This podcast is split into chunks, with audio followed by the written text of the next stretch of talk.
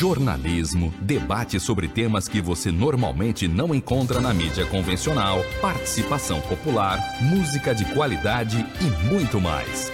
Web Rádio Censura Livre, a voz da classe trabalhadora.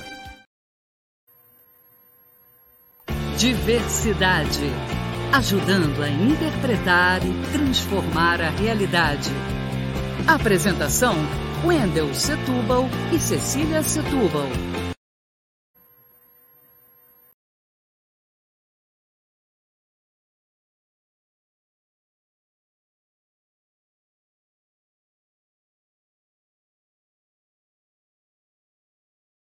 É, boa tarde ao Wendel e à Cecília, minha saudação a vocês e aos demais, as demais pessoas que estão ouvindo. Né? É, a pergunta que me foi feita foi o que eu acho, né? qual é a minha opinião da, sobre as manifestações ontem, né? as manifestações fascistas, principalmente em Brasília e São Paulo. É, eu poderia chamar essas manifestações de manifestações golpistas, né? e é um perigo, é um retrocesso a gente saber que tem uma quantidade de gente né, ainda com essas intenções de querer impor seus pensamentos. Né? A gente fazendo uma análise até da manifestação em si, específica, a gente viu que nós estamos numa época de pandemia e a maioria estimulava o contágio do vírus, né? a disseminação dos vírus, e isso já é lamentável né? Porque são pessoas que desprezam a vida alheia, né? Ou até a própria vida. E essas pessoas, quando a gente coloca num contexto é, político que deveria é, ter uma empatia ou lutar por um Brasil, como eles dizem, né? Eles querem um Brasil melhor. Dentro dessa realidade, quando se fala em Brasil, é, aparentemente se fala no sentido do coletivo, né? Porque o Brasil não é só deles. Embora eles já pegaram a bandeira do Brasil e parece que tomou posse. Né? A bandeira do Brasil parece fascista. Hoje nós temos vergonha de usar. Quem não está de acordo com essa ditadura, com essa forma de pensar, desse autoritarismo, esse bolsonarismo, né, já vê logo que a realidade é, política que nós temos hoje são pessoas que impõem pensamentos e pegaram o Brasil como se o Brasil fosse deles. Né? Ou seja, para não me estender muito, ser breve, embora já estou passando já quase de dois minutos, eu acho que nós temos que fazer não só uma autocrítica, né, de se colocar como essas pessoas chegaram ao poder, a extrema direita chegou ao poder no Brasil, mas também nós temos que fazer uma análise é, de do que nós temos que fazer mais para frente. O Brasil de hoje é aquele Brasil que não vai bastar só tirar o Bolsonaro do poder.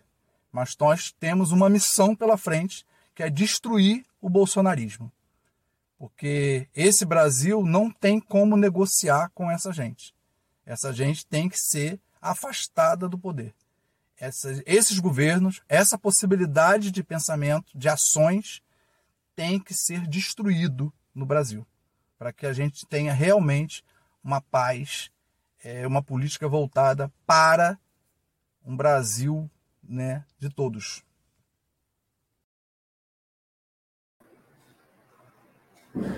Oi, olá. Você acabou de ouvir o Reinaldo, que trabalha com Uber, opinando sobre os, as manifestações de ontem, 7, 7 de setembro. Hoje é quarta-feira, 8 de setembro de 2021. Eu sou o Wendel Setúbal e esse é o programa Diversidade, que estreia hoje na Web Rádio Censura Livre. O nosso programa não é neutro, ele tem lado. O lado da classe trabalhadora que luta por uma democracia mais participativa e, no seu horizonte, uma sociedade pós-capitalista. Mas o nome diversidade indica também que nós estamos abertos a ouvir a opinião do outro, da opinião que é diferente da nossa. Essa é a proposta de diversidade. Eu sou Cecília Setúbal e estaremos com você das 5 às 6 da tarde, No programa de hoje teremos destaques da semana, opinião, privatização da SEDAI e a participação popular nos recursos para São Gonçalo, entrevista com o professor Josemar, do pessoal de São Gonçalo, e comentário sobre futebol. Eu começo de destaques da semana. Como o programa é quarta-feira, não vai ser aquela distinção clássica de o que ocorreu de segunda a domingo, e sim de, da quarta anterior para essa. A construção de, de segunda, terça, quarta é, é artificial, essa também pode ser. Na verdade, a semana começou antes de quarta-feira com a revelação desastrosa para o governo do PIB no, no, no, no último trimestre. Ele teve crescimento negativo, ao contrário dos trimestres anteriores. E isso só ocorreu no Brasil entre os grandes países. Mostrou o desastre da política econômica de, de Guedes e Bolsonaro. Mas, além da economia não estar sendo boa para Bolsonaro, ele teve uma outra notícia ruim, quando houve a quebra do sigilo bancário e fiscal de Carlos Bolsonaro, vereador, seu filho, o que aumentou o desespero de Bolsonaro.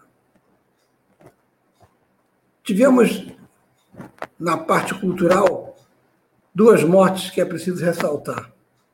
Primeiro, a de Sérgio Mamberti, ator de teatro e cinema com 82 anos. Sérgio Mamberti ficou conhecido como personagem de um uma excelente dramaturgia da TV Cultura de São Paulo, Castelo Ratimbum. Ele era um homem de esquerda e morava perto do Teatro de Arena. Quando a extrema-direita, comandada, entre outros, pelo ex-âncora Boris Casoy, que eram do CCC, Combate de Caça aos Comunistas, depois da peça Roda Viva, na, no Teatro da Arena, os atores foram espancados pelos CCC no camarim e tiveram que fugir para a casa de Mamberti, dormiram lá, que era perto. Mamberti, quando perdeu a, a esposa, com quem teve três filhos, teve uma grande paixão e se relacionou com um outro ator jamais negou sua bissexualidade, mas disse que isso não era importante. O importante era a sua arte e ele a fez com muita qualidade. Sentiremos a falta de Mamberti. E aos 88 anos, faleceu ontem na França Jean-Paul Belmondo. Jean-Paul Belmondo se notabilizou pelo filme O Acossado, de Jean-Luc Godard.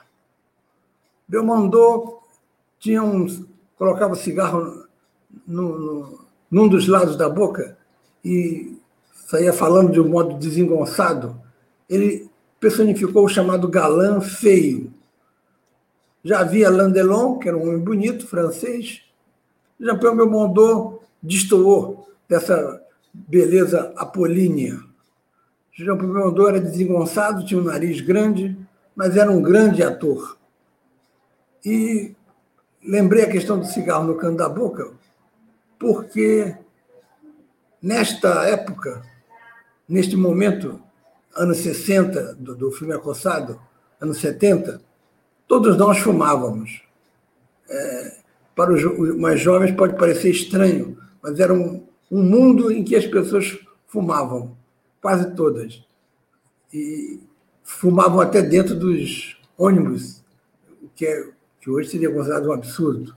É, eu fui fumante 30 anos, é, só para dar uma, uma ideia, e deixei de fumar há 30 anos também. Uma outra notícia que pode ser destacada na semana é a boa participação brasileira na Paralimpíada.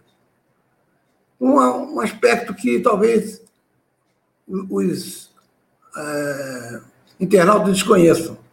Três atletas são de São Gonçalo que participaram da Paralimpíada. Emanuel Vitor, João Vitor Teixeira e Fábio Bordignon.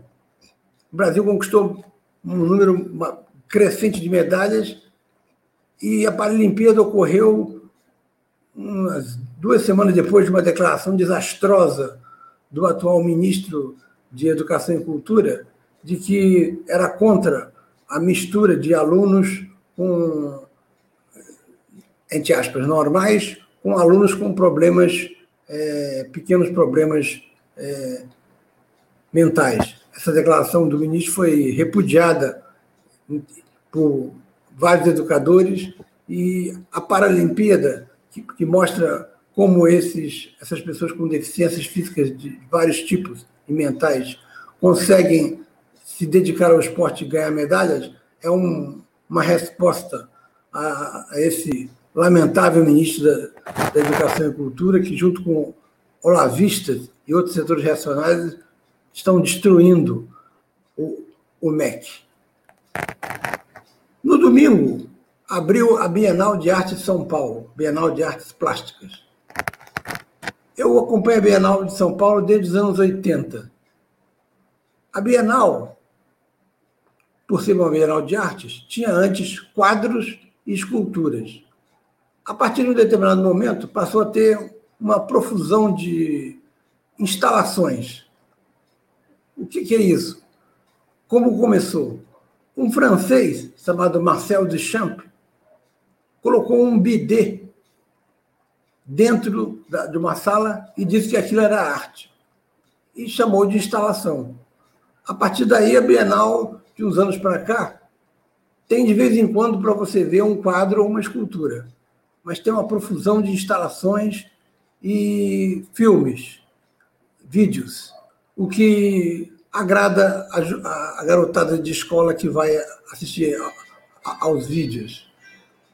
Mas o, o inusitado dessa Bienal é que a Bienal, na sua entrada, tem uma figura gigante que vocês estão vendo agora, de Marielle Franco. Isso mostra a ousadia dos curadores da Bienal de São Paulo, que resolvem fazer uma homenagem a Marielle Franco no momento de acirramento da nossa luta contra o fascismo. Uma ida bienal até dezembro é fundamental. É, terças, quintas e sextas e, sábados, ou, ou quinta e sexta e domingo, tem que confirmar. A entrada é gratuita. E o que perpassou a semana foi a investida bolsonarista. Tudo convergia para o, grande ato de, de, de ontem, em Brasília e São Paulo. Havia uma expectativa de 2 milhões de pessoas em São Paulo. Foram 100 mil. Em Brasília, Bolsonaro se queixou de que o setor evangélico fracassou, foi em, número inferior ao que ele esperava. E isso nos leva diretamente, depois do destaque da semana, ao nosso comentário político. Se você tem uma, uma divergência com o seu vizinho, você discute o problema, tenta resolver, se não consegue, você vai à, à justiça. E numa, no, no, caso de um, uma grande comunidade, um número maior de pessoas, os gregos inventaram a política. O que é política? É uma maneira de resolver os conflitos sociais. As pessoas vão na praça e na praça discutiam, em Atenas, Grécia, os problemas e os resolviam. Criou-se a chamada democracia. Não era para todos, como até hoje. Mulheres não participavam, escravos também não participavam. Quando a sociedade foi ficando mais complexa, no número maior de pessoas, já na próxima Idade Média, criou-se a democracia chamada representativa. Você escolhe alguém que vai te representar num lugar chamado parlamento, aqui no, no Brasil usa-se o nome congresso, e esse alguém, supostamente, você tem afinidade, concorda com o que ele defende e vota nele para que ele defenda essas coisas. No Brasil nem sempre é assim, porque as pessoas nem sempre votam no legislativo é, dessa maneira. Tendem a se preocupar mais com o executivo. Mas a democracia representativa significa que aquela pessoa que você vota está representando os seus interesses. E aí faz política no Congresso. Política é isso, é a negociação dos conflitos sociais quando se trata de um político progressista e de, de esquerda, ele tenta que essa participação tenha a população tenha voz e participe através de plenárias, de reuniões, a chamada democracia participativa. A política é oposta ao fascismo. O fascismo não quer saber de política. O fascismo escolhe o adversário como inimigo. Por isso, não se trata de dialogar com o bolsonarismo. Não vamos entrar aqui numa discussão sobre o que é o fascismo, que surgiu na Itália e nem sempre tem as características que teve na Itália sob Mussolini. Por exemplo, nos anos 70, uma parte da esquerda chamava o regime de, de Emílio Garrastazu Médici, ditador brasileiro de 71 a 74, de semifascista. Ele tinha algumas características do fascismo, ele exterminou 3 mil adversários políticos, 3 mil militantes de esquerda foram assassinados na época de Médici, mas ele não tinha participação de massa, como, por exemplo, tem o Jair Bolsonaro. No entanto, o Jair Bolsonaro não tem uma característica do fascismo, que é ter um Estado forte, um Estado que tem a sua juventude fascista, como foi aos moldes de Mussolini. Porque Bolsonaro, ao contrário dos que defendem o Estado forte, defende um Estado fraco. Ele seria um, um exemplo do que se chama de anarcocapitalismo, que preza a liberdade acima de tudo. Liberdade, inclusive, para explorar. Bom, voltemos um pouco ao, ao que costumamos afirmar na Fato e Ideias, que sai no, no, no, no Facebook da Cecília Setúbal. Como é que se comportam as classes sociais em relação a Bolsonaro? Bom, a classe média está dividida. Uma parte anti-bolsonarista e a outra parte bolsonarista. Essa parte bolsonarista tem características.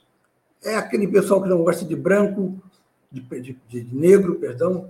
É aquele pessoal que não gosta de pobre, é, é elitista, e, e é, esse pessoal vai em massa às, às manifestações, é o setor majoritário das manifestações bolsonaristas, principalmente essa de São Paulo, que teve a classe média conservadora.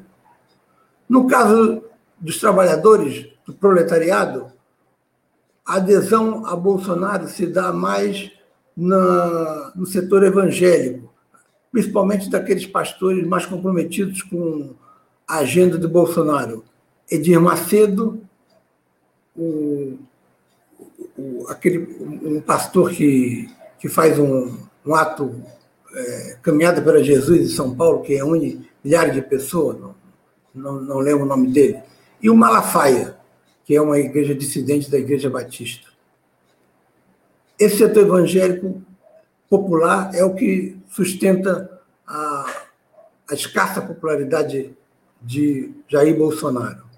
O outro fica ao sabor da, dos estímulos materiais. Bolsonaro cresceu quando passou a dar aquela auxílio emergencial, mas agora já está tendo dificuldades com o novo Bolsa Família. Ele mudou o nome, mas continua sem dinheiro para dar.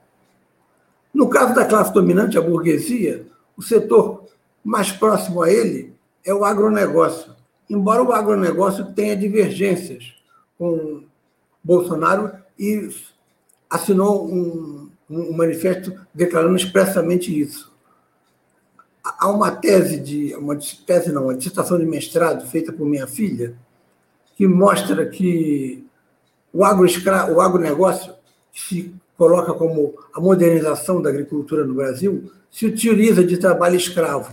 Ela provou isso, só trabalhou com é, provas comprovada do Ministério do Trabalho de Trabalho Escravo e utilizou como referência a usina de cana-de-açúcar de Campos, no Rio de Janeiro.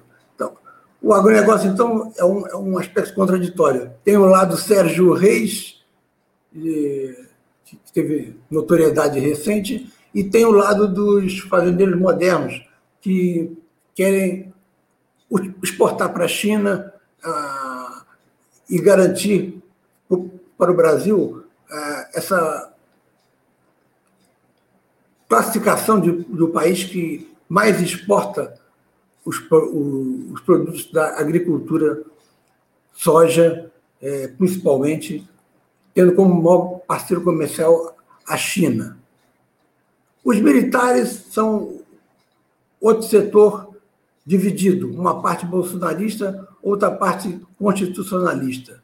Bolsonaro tentou atrair os militares, mas é, é interessante observar que ontem houve o hasteamento da bandeira, o ato oficial restrito às autoridades, e depois Bolsonaro se dirigiu ao, ao encontro dos manifestantes que estavam lá desde a véspera.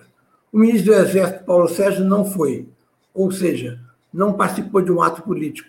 Isso foi um recado de que as Forças Armadas vão, vão se manter neutras e não vão embarcar numa canoa golpista. Eu esqueci de dizer que, que dentro da burguesia, aquele setor pequeno, de pequeno empreendedor, Bolsonaro tem boa popularidade nesse setor. É estranho, porque esse setor deveria receber financiamento dos bancos por causa da pandemia e recebeu mal e porcamente, mas continua apoiando o Bolsonaro. É aquele setor que prefere dar um, um, um PP, que é como a polícia chama propina, para o policial militar fazer segurança da, da, da, sua loja do que exigir uma segurança para toda a sociedade. Esse pequeno empreendedor, alguns embarcaram na canoa bolsonarista. Mas essa canoa tem 25% só de, de popularidade. O máximo que ela pode levar é levá-lo ao segundo turno. E é isso que ele tentou fazer durante os, os, os atos de ontem. Manter-se como uma alternativa para um segundo turno onde aí ele vai, se chegar até lá, se não for impedido, é, continuar levantando a possibilidade de fraude.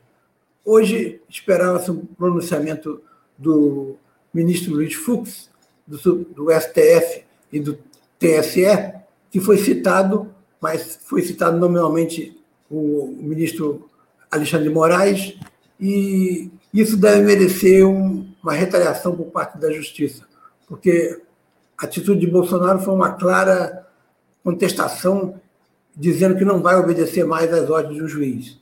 Se você, se você, se você é de um, mesmo sendo do Poder Executivo, declara que não vai receber ordens, não vai acatar as ordens de um juiz, você está pedindo o impeachment.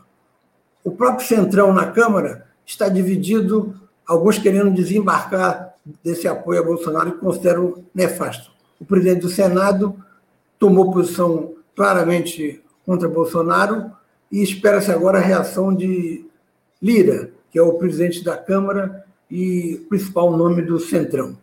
O que Bolsonaro queria era aglutinar o seu povo, mas esperava 2 milhões na Paulista e tinha 100 mil. Na verdade, ele meio que fracassou. É... O jogo Brasil-Argentina durou quatro minutos, não houve. Esse confronto entre, entre Bolsonaro e o STF, o entre Bolsonaro e a esquerda, lembra um pouco o jogo Brasil-Argentina, que a gente vai abordar mais adiante. Também não aconteceu.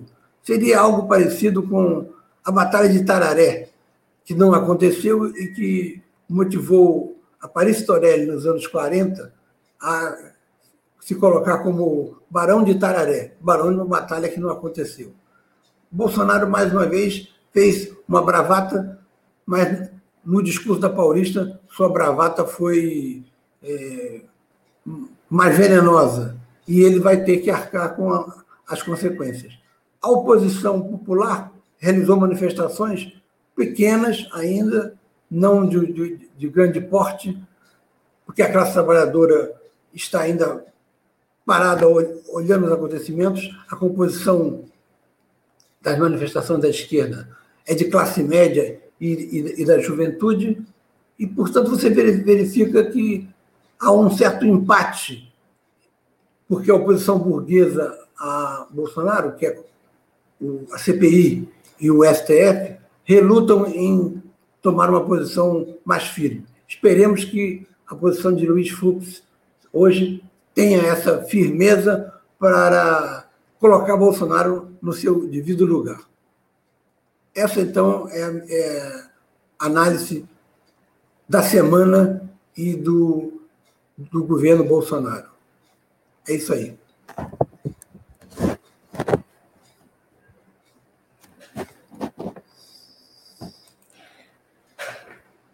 Bom, eu vou começar fazendo uma pergunta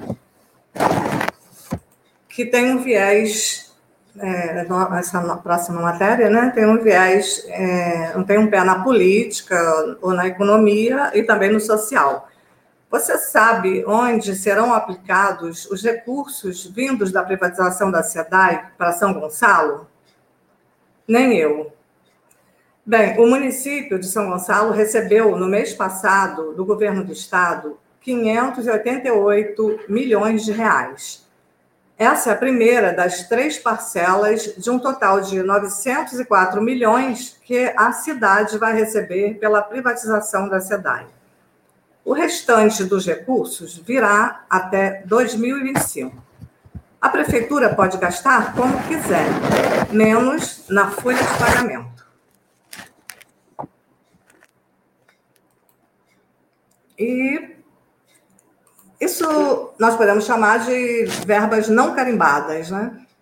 Dos quatro blocos que oferecidos no leilão da privatização, o grupo AGEA arrematou o bloco 1, que inclui São Gonçalo. O município passará a ser atendido pelas empresa, pela empresa Águas do Rio.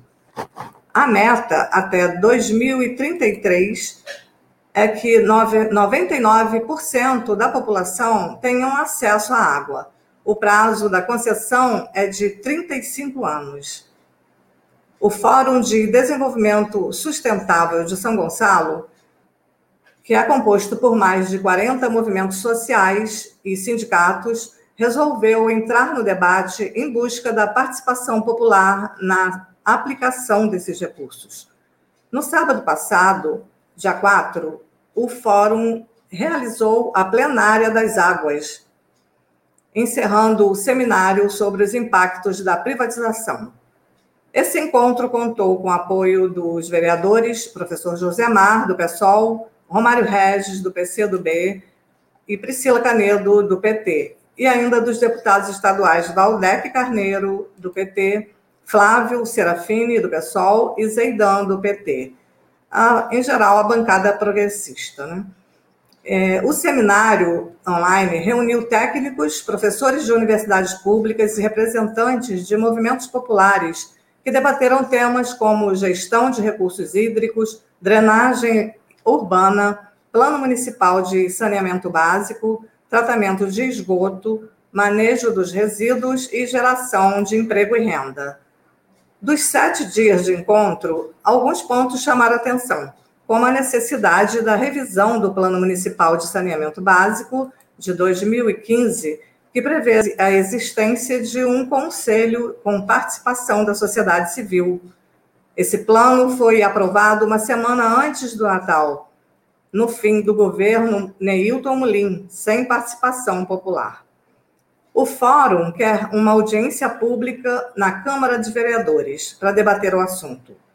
Vai fazer uma consulta popular ainda no mês de setembro para ouvir do gonçalense onde ele quer que sejam aplicados esses recursos.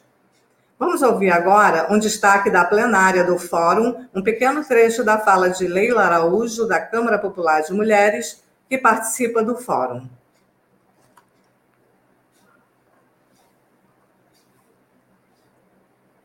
Um contingente em São Gonçalo onde nada chega, onde a terra é de Malboro.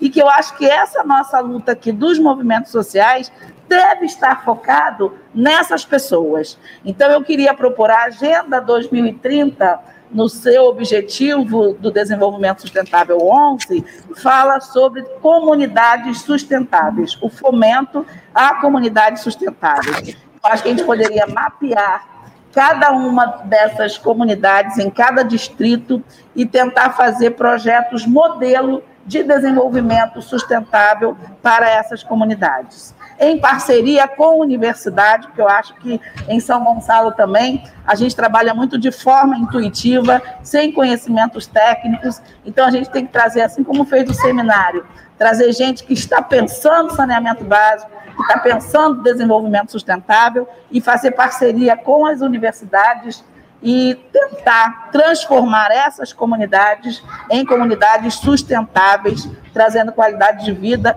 para esse contingente que a gente está estimando em torno de 150 mil pessoas. Receber um bilhão de reais nesta cidade e não transformar essa realidade, eu acho que é irresponsabilidade de todos nós, movimento social, Câmara Legislativa e Poder Executivo.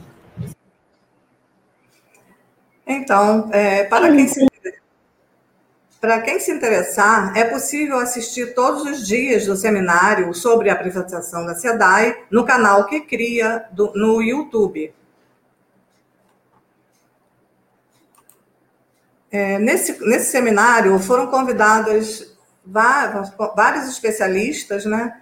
E entre eles, né, os principais convidados foram Henrique Silveira, da Casa Fluminense, Elielson Teixeira da Silva, do Subcomitê Leste do Comitê da Bacia Hidrográfica da Baía de Guanabara, Caroline Rodrigues, assistente social e educadora popular da FASE, Jennifer Dias, Ressuscita São Gonçalo e Casa Fluminense, Cirlei dos Anjos Cunha, do Conselho de Meio Ambiente de São Gonçalo e CREA, Adauri Souza, do Instituto Baía de Guanabara, Sérgio Ricardo Potiguara, do, ele é cofundador do Movimento Bahia Viva, Dagmar Lourenço, da cooperativa Recuperar, Dimas Gadelha, secretário de Gestão de Metas de Maricá, o professor Dario de Andrade, do Departamento de Engenharia Agrícola, Meio Ambiente e Recursos Hídricos da UF, e Andresa Garcia de Gouveia, doutoranda na UERJ.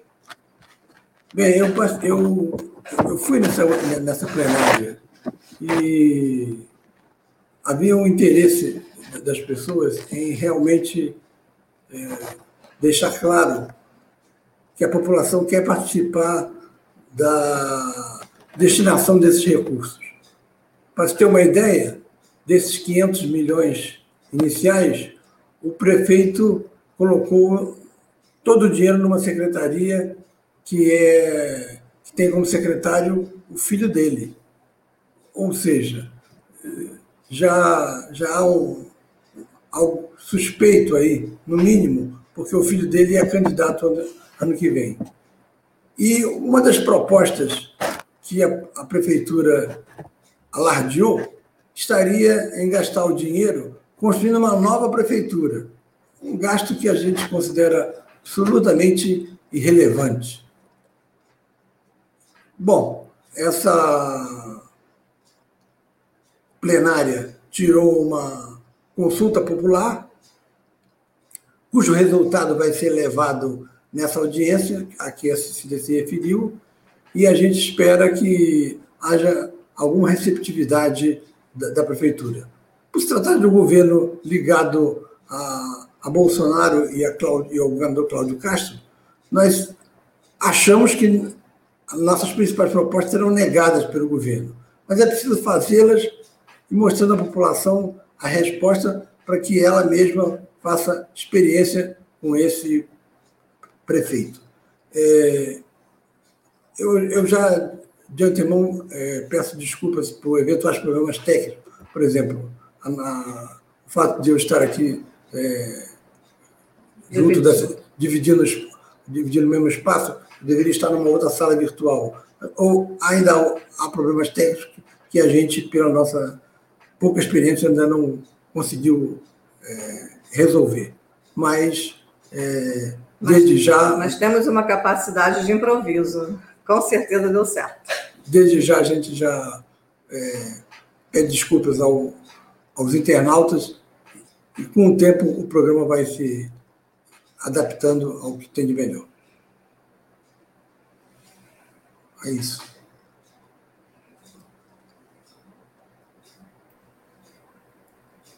Boa tarde, vamos ao intervalo? Sim.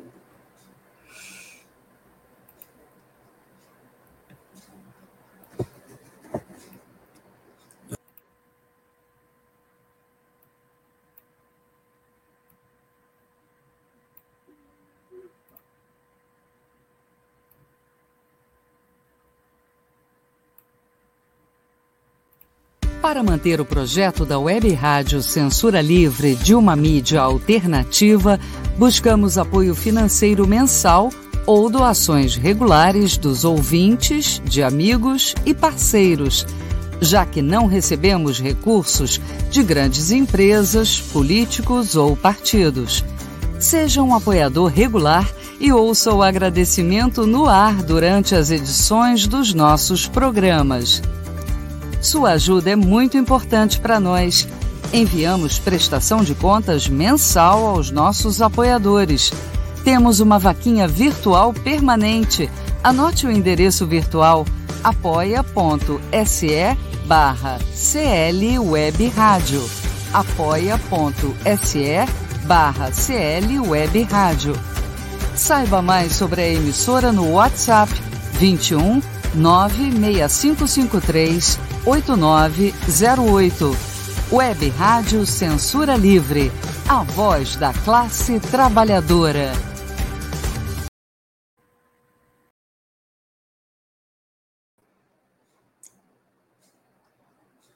Bem, é, eu há, pouco, há poucos minutos falei da eventualidade de, de, de, de, alguns problemas técnicos e acabei de falar, houve um problema técnico. A gente que deveria ter chamado comercial, não o nosso operador lá, o caro Antônio Figueiredo. Bom, o forte do programa é, além do comentário, a entrevista. E nós começamos a série de entrevistas com Josemar Carvalho, professor Josemar. Por que Josemar? Porque Josemar foi um vereador de esquerda com o maior número de votos em São Gonçalo na última eleição, em que a esquerda elegeu três. Para vocês terem uma ideia, 24 vereadores são da base governista ou oscilam próximos a ela. Três vereadores de esquerda contra esses 24. Além dele, tem um do PCdoB e uma vereadora do PT. Vamos então à entrevista com Josemar Carvalho.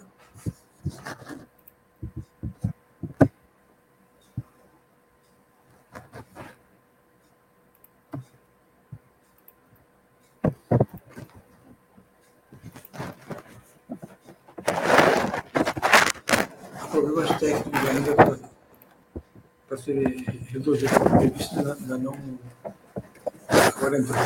Diversidade ajudando a interpretar e transformar a realidade. Apresentação: Wendel Setúbal e Cecília Setúbal.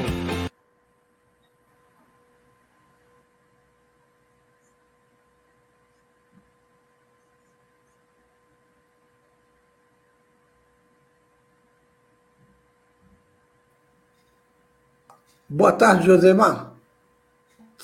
Boa tarde, Wendel. Boa tarde, ouvintes. Boa tarde a todos que acompanham o programa Diversidade. Desculpe, oh, Josemar, os, os, problemas técnicos aqui de, de, de quem está ainda inexperiente nessa área de, de web rádio. Mas vamos à entrevista, porque você tem uma, uma reunião daqui a pouco. E, aliás, você saiu do almoço, vai para essa entrevista e vai para uma reunião. Então, isso e depois permite... tem plenário tem a plenária. Então, isso permite colocar já de cara a primeira pergunta. Depois de alguns meses, é, já é possível avaliar. Vale a pena estar na institucionalidade? Uma institucionalidade em que você tem 90% da, da, do, dos vereadores ou da base governista ou próximos a ela? Por que, que vale a pena entrar na institucionalidade? Vale porque, primeiro, dá um bom, uma boa bom dia, boa tarde, boa noite, no caso vocês é boa tarde, né, porque vai ser vinculado à tarde, aos ouvintes, a você, o Wendel e a todos que acompanham o programa Diversidade. É importantíssimo estar é, tá na institucionalidade porque é ali que você tensiona as pautas históricas dos movimentos sociais, das lutas políticas. Né? Então, é fundamental você estar na institucionalidade até para você ser um representante dos trabalhadores e dos seus movimentos. Então, esse papel é fundamental. E a gente já fez muita coisa aqui, já tocamos luta em defesa do João Pedro pelos direitos humanos, né? É, aquele rapaz que foi assassinado em, lá no Salgueiro. Estivemos aqui organizando e apoiando a luta dos profissionais de educação, algo fundamental na nossa cidade. Né? Tivemos aqui um, uma batalha muito importante contra o retorno das aulas presenciais, inclusive eu cheguei a, a, a entrar na justiça. Tivemos vários projetos de lei relacionados contra o feminicídio, vários projetos de lei relacionados também à questão da proteção animal, também em defesa dos direitos humanos. Então, é fundamental né, é, estar na institucionalidade para defender os interesses dos trabalhadores e trabalhadoras. Eu sugeriria, inclusive, a você ter uma, uma coisa que o Chico Alencar fazia no, no, nos mandatos dele, ao final do ano, elaborar uma cartilha falando das principais coisas de projetos apresentados para que a população, principalmente os que votaram é, em você, tenha um retorno é, do, do, que foi o balanço do ano. Essa é uma sugestão aí do, da experiência do Chico Alencar. Bom, as obras visíveis, tipo asfaltamento de rua, estão aparecendo. É, há um senso comum de que Capitão Nelson está fazendo algo. Qual é o balanço que você tem da, dos meses de administração do, deste governo que está aí, Capitão Nelson? Primeiro, para você a gente falar do governo do Capitão Nelson, a gente tem que levar em consideração que tínhamos um governo abaixo de zero anterior e que o governo do Capitão Nelson começou agora pegando carona, essa é a verdade, em algumas medidas que são do governo do Estado. Né? O asfaltamento que está acontecendo na cidade não é, é recurso nem iniciativa do próprio governo do Capitão Nelson, sim do governo estadual, uma relação que eles têm com o Cláudio Castro. Então, essa é a primeira questão que a gente tem que levantar. Do ponto de vista mais geral, o governo ele mentiu para a população, cometeu um estelionato eleitoral quando se refere à questão das barricadas, que foi uma promessa de campanha do governo que ele não desenvolveu. Depois tivemos a questão também é, dos 14%, que aumentou a líquida dos trabalhadores e dos servidores. Tivemos também é, um retorno atrapalhado do volta às aulas. O governo, por mais que venda a ideia de que a vacinação é algo importantíssimo, né? E é algo importantíssimo, eles dizem que a vacinação para chegar aos 18 anos de idade é de, foi eles, quando na verdade não foi. Na verdade, foi toda uma batalha, toda uma discussão, e também, hoje, se você olhar, é, a cidade não tem vacinado nem ainda 40% da sua população. Então, é totalmente diferente das cidades vizinhas. Ou seja, o governo é um governo que é, faz muita propaganda, né? E a efetividade nem sempre vem do próprio governo. Às vezes vem do governo estadual, vem de outras medidas que são é, formais. Então, essa é a nossa visão sobre o governo Capitão Nelson. Além de ter uma concepção de sociedade e de São Gonçalo completamente oposta à nossa. Para nós, São Gonçalo tem que ter perspectiva de desenvolvimento econômico, perspectiva de resolver os problemas crônicos da cidade, como alagamento, como enchente, como o saneamento básico, como a educação e como a saúde, coisa que o governo do Capitão Nelson é, não tem apresentado aqui na Câmara. Fora os métodos de não conversar com a sociedade, de não é, pegar as representações populares, os mandatos diferentes para fazer audiências públicas e participar desta forma. Circulou ontem uma notícia de que São Gonçalo teria devolvido ah, vacinas que estavam próximo do preço do, do, prazo de validade. Isso, isso é, corresponde à verdade? Você sabe alguma coisa sobre isso? É, eu não tenho essa informação na minúcia, né? Teve, é, é, eles propagandeiam muito de que São Gonçalo está chegando aos limites cada vez de idades mais baixas, né? 14 anos e tal. Só que existe o seguinte: existe um problema. A população, parte da população não está indo se vacinar. E não é porque é negacionista, é porque aqui em São Gonçalo nós temos uma baixa renda. E os lugares são distantes dos nichos de pobreza que poderiam se vacinar. É preciso ter uma vacinação móvel. Né? O governo demorou a fazer essa iniciativa, que foi uma indicação legislativa nossa e dos mandatos de oposição. O governo também não estimula a vacinação constante, não faz esse tipo de estímulo. Então, é, é, é importante entender o seguinte: vacina tem prazo e a vacinação salva vidas. Por isso que nós sempre defendemos e divulgamos permanentemente que se tenha vacinação é, na cidade e que a população vai se vacinar. Infelizmente, o governo tem uma posição e tinha uma postura diferente. O próprio secretário de saúde, doutor André Vargas, chegou ao ponto de dizer que não ia se vacinar porque já tinha pego a Covid, o que é um grande absurdo, né? uma grande é, ato de, é, podemos dizer, de negacionismo frente à realidade do nosso município. São Gonçalo não está deslocado de um contexto maior, no qual inclui a reeleição de Cláudio Castro e a reeleição de Bolsonaro. Como é que você vê a conjuntura nacional depois de, de ontem, principalmente da, do discurso de Bolsonaro na Avenida Paulista? Eu acho que o Bolsonaro saiu enfraquecido dessa realidade que nós temos hoje.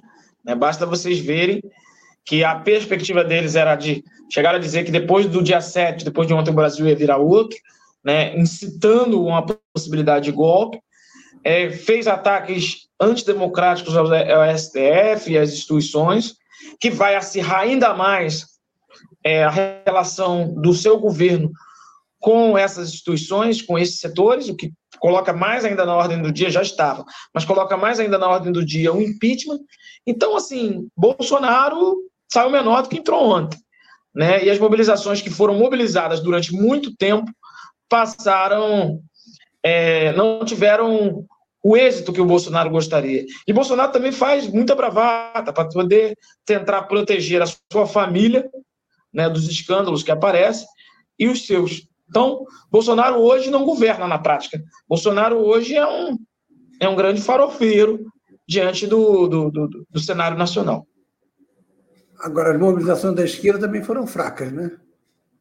Sim, foram, mas a, a, a, questão, e temos que responsabilizar quem, quem foi da, da, esquerda que não mobilizou, porque existe um setor hoje, Wendel, que você sabe muito bem, que aposta tudo nas fichas de eleições de 2022. Né? É, digo isso com, com muito pesar, porque para derrotar Bolsonaro, o que vai derrotar Bolsonaro é as ruas, é a mobilização, é a conscientização da população. Existem aqueles que apostam. Né? Tanto é que a gente pode ver que os atos estavam numa crescente só. Era um ato dia 29 de maio, 19 de junho, 3 de julho, 12, 24, e em agosto não teve. Por quê? Porque as grandes centrais não os convocaram, porque os grandes movimentos sociais assim não convocaram. Então eu quero dizer o seguinte para você: é, a esquerda tem um potencial muito maior do que Bolsonaro de mobilizar. Isso foi provado quando teve as mobilizações anteriores. Mas é preciso também alguns romperem com essa lógica de que a derrota de Bolsonaro vai vir apenas em 2022, esperando, né, é, como se isso fosse, como 2022 fosse um grande álibi. Bolsonaro tenta a todo momento fechar com o regime político, tenta fechar as instituições, né, tenta criar uma ditadura na qual ele é o representante, sem apresentar um programa claro e preciso, e nós precisamos combater isso. É, em reforço a isso, eu, eu, eu, depois que acabou a plenária, aquela de, de sábado, eu conversei com uma militante do PT e perguntei a ela se ela iria na manifestação. Ela disse: Não, não, não, eu estou com muito medo, não, pode acontecer Sim, alguma claro, coisa. Houve um, houve um terror, um terror de uma parte da esquerda, né? você já nomeou aí os partidos, que colocaram terror na população, não vá. Né? Teve figuras que, que chegaram ao ponto de dizer que vai ter vandalismo, né? vandalismo nem de um lado nem de outro, como se existisse isso dentro da esquerda. Uhum. Então, assim, é... não entender que nós estamos lidando com um processo fascista, que o fascismo não se brinca e tem que ser firme, é fundamental para os setores populares nesse momento, para os setores dos trabalhadores, para a esquerda de maneira geral. Bom, para descontrair um pouco de humor, porque seriedade em excesso é fascista. Carlos Bolsonaro teve seu sigilo bancário e fiscal quebrado no inquérito da rachadinha. A família Bolsonaro tem a característica de, de usar muito dinheiro em espécie. Né? Então, onde está esse dinheiro? Opção A, no cofre. Opção B, embaixo do colchão. Opção C, no armário. Onde está esse dinheiro, Josemar? Olha, vamos lá, vamos pegar um no cofre. Eu não sei. Pode ser que seja. Na, o outro, qual é a segunda opção? Embaixo do colchão. Embaixo do colchão tem que ter muito colchão, né? Tem que ser quase como uma fábrica de colchão. e no armário, ele vai ter que pegar e sair do armário, né? Então, eu não sei, é difícil. Eu acho que é protegido aí por uma milícia é, grande aí ligada ao governo Bolsonaro. Essa é a grande questão. A opção correta é a opção C. Está no armário, porque ele não sai de lá. Ele fica é, contando exatamente. dinheiro. Aquela volume, aquela volume, volumosidade toda do dinheiro. Ele, ele, adora isso, ele gosta. Ele não sai do armário por causa do, do dinheiro. Nós temos um, um, imenso orgulho de ter começado o programa de, de entrevista de diversidade com Josemar Carvalho, o vereador de esquerda mais bem votado nas últimas eleições. Nós desejamos sorte a, a Josemar e que a conjuntura começa a se aclarar a partir dessa, desse 7 de setembro. Josemar, muito obrigado pela, pela entrevista e boa sorte aí na, no, no segmento da reunião e, e, e, na sessão plenária de hoje. Muito obrigado, Wender. Um forte abraço ao programa Diversidade, um abraço também à Cecília, um abraço também ao Antônio Figueiredo, que colaboram contigo aí, e a todos os ouvintes, a todos que acompanham o seu programa e acompanham a Rádio Web Censura Livre. Um forte abraço, vamos que vamos, vamos juntos. Ok, até lá. Até lá.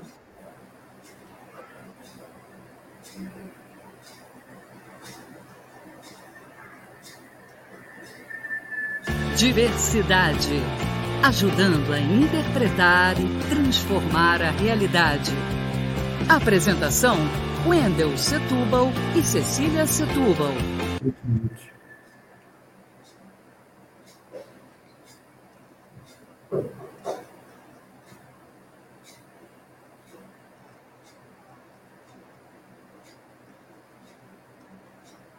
Entramos agora no último quadro do programa, que é futebol. Depois de Bolsonaro, quem é a pessoa mais xingada no Brasil?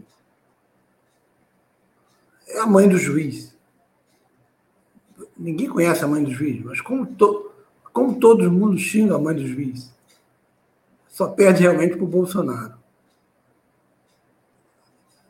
Antes de nós comentarmos especificamente sobre jogos de futebol, nós vamos apresentar também o, um panorama do, do, que representa o futebol culturalmente, principalmente no Brasil, onde ele já foi abordado por antropólogos da qualidade de um Roberto da Mata, que mostraram que o brasileiro gosta de futebol porque o futebol tem regras claras, enquanto que a sociedade em que a gente vive, a classe dominante constantemente transgride essas regras. O juiz veio para isso, para afirmar essas regras. Na verdade, fala-se que o futebol não nasceu na Inglaterra, teria nascido na China e, como fruto das guerras, depois as pessoas cortavam a cabeça do inimigo e utilizavam como bola. Isso a gente vai ver em outros programas. Mas a Inglaterra foi quem sistematizou o jogo. Mas isso demorou. Você tinha de um lado 28 pessoas, do outro lado 25 pessoas, jogando até ao limite da exaustão. Aí resolveram delimitar um número, um número 11 de jogadores, e criar a figura do, do árbitro, do juiz. Isso ocorreu em 1881. Sete anos mais tarde, esse juiz passou a ter um apito, que é o que permite a ele interromper o jogo. Ele é o que determina essa interrupção.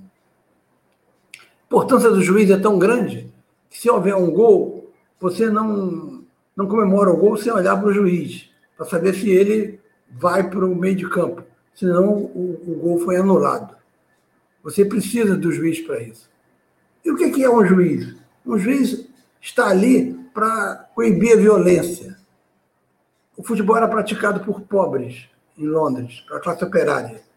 Então, há um discurso inconsciente aí de que a violência ela é um monopólio do Estado, no caso do poder inglês, não do, do povo, do populacho. Isso marca também a figura do juiz no campo. Ele arbitra quem está sendo violento e quem não está sendo. Inicialmente, inclusive, só, se, só se, vestia de preto, lembrando, dizem alguns, a figura do sacerdote como alguém superior. Só que nos tempos de hoje, o, o juiz não é mais superior. Existe alguém mais superior do que o juiz. É o VAR. O VAR, na Europa, ele é diferente. Ele opina, mas o juiz em campo dá a última palavra. No Brasil, no Brasil tudo é diferente. No Brasil, o juiz perde longuíssimos minutos, três, quatro minutos, esperando o resultado do juiz de, de VAR, que acaba tendo mais poder, que o influencia e manda anule o gol, valide o gol. Recentemente, num jogo do Vasco, o, a VAR prejudicou o Vasco duas vezes.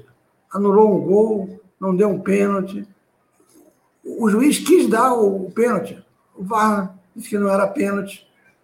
E o VAR se utiliza de umas linhas computadorizadas é, para mostrar se o jogador está impedido ou não.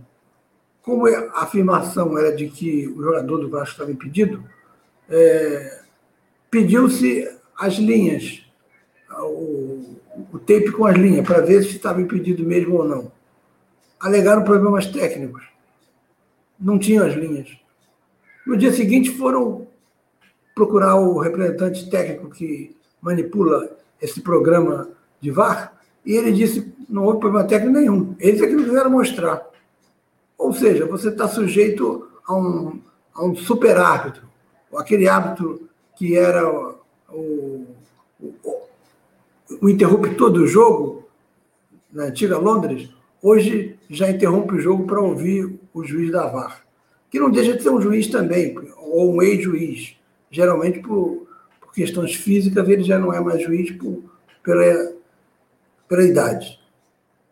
Mas se um juiz não tem poder, você imagine um juiz que está apitando uma partida e de repente irrompe um funcionário da Anvisa e a Polícia Federal para prender jogador que está jogando o jogo. Isso nunca, isso, isso nunca se viu. Há uma perplexidade mundial com o que ocorreu no, no jogo Brasil-Argentina. A Polícia Federal e mais um funcionário da Anvisa invadindo o campo aos quatro minutos e meio de jogo para deter jogadores que estariam jogando é, irregularmente. Nessa confusão, houve uma intervenção das típicas de Galvão Bueno, patrioteira, é, contra a Argentina, dizendo que os argentinos jogaram sujo ao negar a, que tinham passado por Londres. Enfim, a, a, a transmissão foi claramente pró-brasileira, dizendo que a Argentina perderia os pontos. Existe uma portaria 655 que resolveria isso. A Comebol fez um acordo com todas as federações e pediu a anuência dos países envolvidos na América Latina na eliminatória de Copa do Mundo, essa, essa portaria 655, de que haveria um caso de excepcionalidade. E como é, como é que seria essa excepcionalidade? No caso de jogador que, que vai jogar uma partida e volta, ele não é turista, ele não vai trabalhar naquele país, então não importa de onde ele vem, porque da Inglaterra para cá teria que cumprir um período de, quarentena. Essa resolução 655 é, de, é, é conhecida por todas as federações. A Federação, a, a Federação Argentina, a AFA, disse para a CBF: eu quero que seja declarada a excepcionalidade de quatro jogadores, senão a gente não joga. A CBF concordou e intercedeu junto ao governo. Mas o governo é o quê? O governo Bolsonaro, um governo que já fez críticas ao atual presidente da Argentina, acho que foi um dos que não foram à posse do presidente porque ele é de centro-esquerda, é, é, peronista, e a resposta da, do governo é, só foi se dar às 15 horas, o jogo seria às 16 horas. Aí realmente os argentinos entraram com o time em campo e foram surpreendidos com essa postura da, da polícia. A imprensa internacional execrou o Brasil, a imprensa europeia.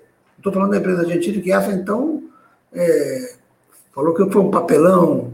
É, a imprensa europeia criticou o fato de que não se permite, a FIFA não permite que um jogo de futebol é, seja interrompido pela entrada de alguém, mesmo sendo Polícia Federal. Tem que fazer isso depois. Antes, durante o jogo, não. E o inusitado também é de que a FIFA não permite que casos perdidos por algum clube ou seleção haja recurso na justiça comum. O clube que fizer isso, ou a seleção que fizer isso, será punida. Por isso a surpresa com essa postura é, diferente de, da Polícia Federal e do uh, representante da Anvisa. Agora a FIFA deu um prazo para que as partes ofereçam a sua defesa e o mais correto seria todos os dois perderem os pontos, porque o Brasil tinha concordado com o fato desses jogadores atuarem e iria interceder junto ao governo, não haveria problema nenhum. Se fosse um governo normal, mas um governo desse estava mais preocupado em organizar aqueles atos de, de ontem, é, deram uma resposta negativa simplesmente pelo prazer de, de negar a Argentina, que é um tradicional rival do Brasil. Os argentinos foram embora, disseram, não, não vamos jogar. Foi tudo correto deles, porque imagina tirar quatro jogadores. E gerou um outro problema. O jogador Marquinho, que tinha pegado o terceiro cartão na, na partida anterior contra o Chile, ele não pôde joga, não vai poder jogar amanhã contra a seleção peruana, porque o jogo que ele teria de cumprir é o jogo Brasil-Argentina. O jogo teve quatro minutos e meio, não acabou, ele não cumpriu a suspensão. Resultado, foi desconvocado. Isso mostra a confusão em que o, o, o futebol pode ter quando fatores extra-campo é, entram em campo. Agora, a próxima confusão é a questão de torcida. O Grêmio, quando jogou com o Flamengo em Porto Alegre, foi goleado por 4 a 0, não tinha torcida. O prefeito do Rio disse que os três jogos do Flamengo próximos pela Copa do Brasil e pela Libertadores pode ter um terço do, do Maracanã. O Grêmio já avisou: se tiver torcida para o Flamengo, nós não vamos jogar mais um aspecto da confusão sobre essa questão. Na Europa, está se cumprindo um terço, está indo aos estádios, desde que na entrada comprove que tomou as duas, vacinas, as duas vacinas. Aqui no Brasil, a única coisa, as pessoas vão à praia, 100 mil pessoas se reúnem na Avenida Paulista para gritar mito, mito, e o futebol não pode ter público. Isso é um absurdo. Agora, também não, não acho que, que deva ter público no jogo com, contra o Grêmio, embora o Grêmio dificilmente vá reverter, vá reverter um resultado de 4 a 0, mas o justo seria não ter público também, porque nessa partida de Porto Alegre não houve. Mas o Flamengo se acha, tem um poder na federação talvez maior do que a, o, o, o Grêmio Porto Alegrense, isso pode é, desandar e ser resolvido favoravelmente para o Flamengo. E aí o Grêmio vai se achar o direito de, de, não vir. Não vem também porque ele sabe que não vai reverter os 4 a 0 Porque se ele tivesse ganhado de 1 a 0 lá no, em Porto Alegre, ele viria lépido de fagueiro. Então, vamos também é, deixar claro que essa posição do Grêmio é, no mínimo, oportunista. Bom, Com isso, a gente encerra o primeiro programa, a gente novamente reitera para os internautas que questões técnicas estarão dissipadas e na próxima quarta-feira a gente estará aqui para comentar sobre política, sobre futebol, sobre a cidade e sobre a cultura. Não é? Com certeza. Até a próxima quarta-feira, se Deus quiser. Até lá. Boa noite, amigos.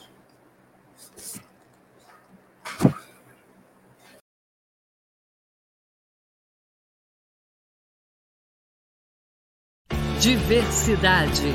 Ajudando a interpretar e transformar a realidade.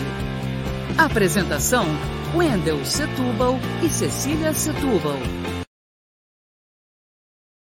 Jornalismo, debate sobre temas que você normalmente não encontra na mídia convencional, participação popular, música de qualidade e muito mais. Web Rádio Censura Livre, a voz da classe trabalhadora.